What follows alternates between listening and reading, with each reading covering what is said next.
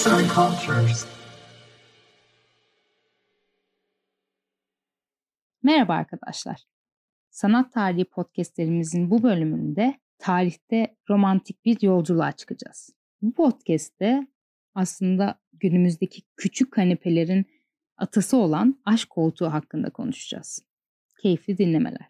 Türkiye'de Dolmabahçe Sarayı'nın içine girildiğinde selamlık bölümünde katip odalarının arasında kalan ve yazı dairesi 2 olarak anılan salonda 19. yüzyıldan kalma eşsiz bir mobilya yer almaktadır.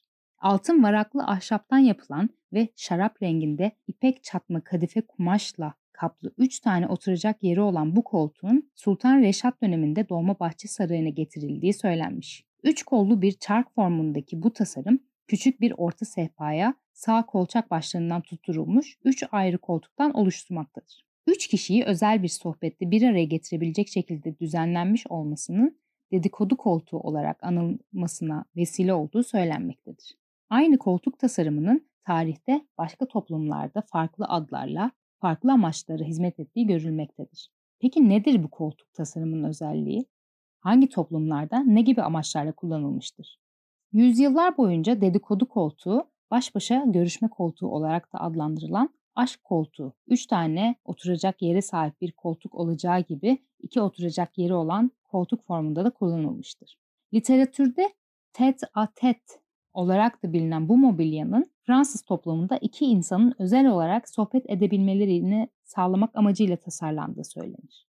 Amerika'da çeşitli müzayedeler düzenleyen ve antika ürünlerin satışını yapan Cordier ve Appraise House kurucusu David Cordier'e göre bu koltuk tiplerinin geçmişinin iki kişilik samimi bir şekilde oturma düzeninin ilk ortaya çıktığı 1600'lü yılların sonlarına doğru uzandığı söylenir. Buna göre 1700'lerde Fransa kralı 15. Louis ve İngiltere kraliçesi Anne döneminde çiftleri oturtmak için küçük bir koltuk amacıyla kullanılırdı. Ancak aşk koltuğu olarak anılmıyordu. 19. yüzyıla gelindiğinde bu nitelendirme yapılmaya başlanmıştır. Başta bu koltuğu tasarlayanların asıl amacının o dönemin bol kıyafetleri için daha geniş bir alan sağlamak olduğu ifade edilir.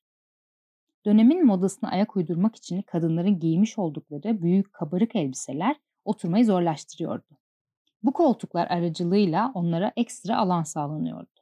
19. yüzyılın başından itibaren bu büyüklükteki koltuklar aşk koltuğu adı altında üretilmeye başlanmıştır. Özellikle İngiltere'de Victoria döneminde popüler hale gelmiştir. Bu dönemde birden fazla kişiyi oturtacak kadar geniş sandalyeler yeni bir oluşum olmamakla birlikte yukarıda bahsedilen bu aşk koltukları işlevsel olarak farklı tasarımlardır. Buna göre iki sandalye kıvrımlı bir şekilde S şeklinde birleştirilir ve böylelikle üzerinde oturanların zıt yönlere bakması sağlanır. Ancak bu durum iletişim kurmalarına herhangi bir engel teşkil etmemektedir.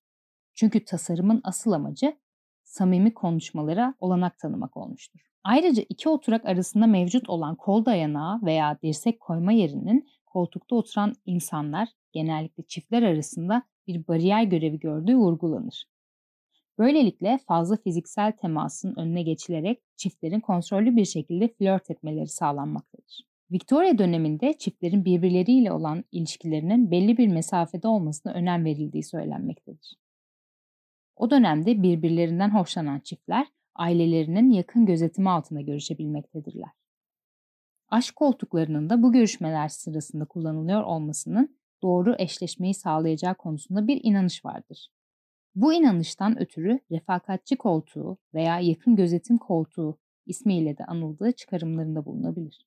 İç mimar Helen Richardson aşk koltuklarının davetkar ve çok yönlü olduklarını söyler. Richardson'a göre bir aşk koltuğunun boyutu onu mükemmel bir oturma seçeneği haline getirir. Aşk koltuklarının güzel yanı birçok alanda kullanılabiliyor olmalarıdır. Bir oturma grubunun parçası olarak da tüm dikkatleri üzerine çekerek bulunduğu odaya renk katabilir. Geleneksel bir aşk koltuğu aralarında bir bariyer bulunan iki tekli koltuktan oluşurken diğer tasarımların bu konsepte benzetildiği iddia edilmektedir. Ve aralarında kol dayanağı olmayan hali de mevcuttur. Tasarımcı Tim Wisher'a göre aşk koltuklarının uzunluğu geleneksel olarak 60 inç iken ortalama bir kanepenin uzunluğu yaklaşık 84 inçtir. Temelde minik bir kanepe formunda olan aşk koltukları genelde iki kişiyi rahatlıkla taşıyabilecek uzunluktadırlar. Küçük alanlar içinde rahatlık ve romantizm sağlandığına inanılır. 20. yüzyılın sonlarında ise antika bir görünümden daha işlevsel bir mobilya parçası haline geçmiştir. Bugün hemen hemen her kanepeyi tanımladığı iddia edilmektedir. O dönemdeki kadın erkek ilişkisinde önemsenen ve olması gerektiği düşünülen kontrollülüğün zamanla esnemiş olduğunu, modern aşk koltuklarında aradaki kol dayanıklarının mevcut olmamasından anlayabiliriz. Günümüzde varlığını hala devam ettirmekle birlikte geçmişe kıyasla artık daha az kullanıcısı vardır. Yazar Ece Günen, seslendiren Polen Biçer.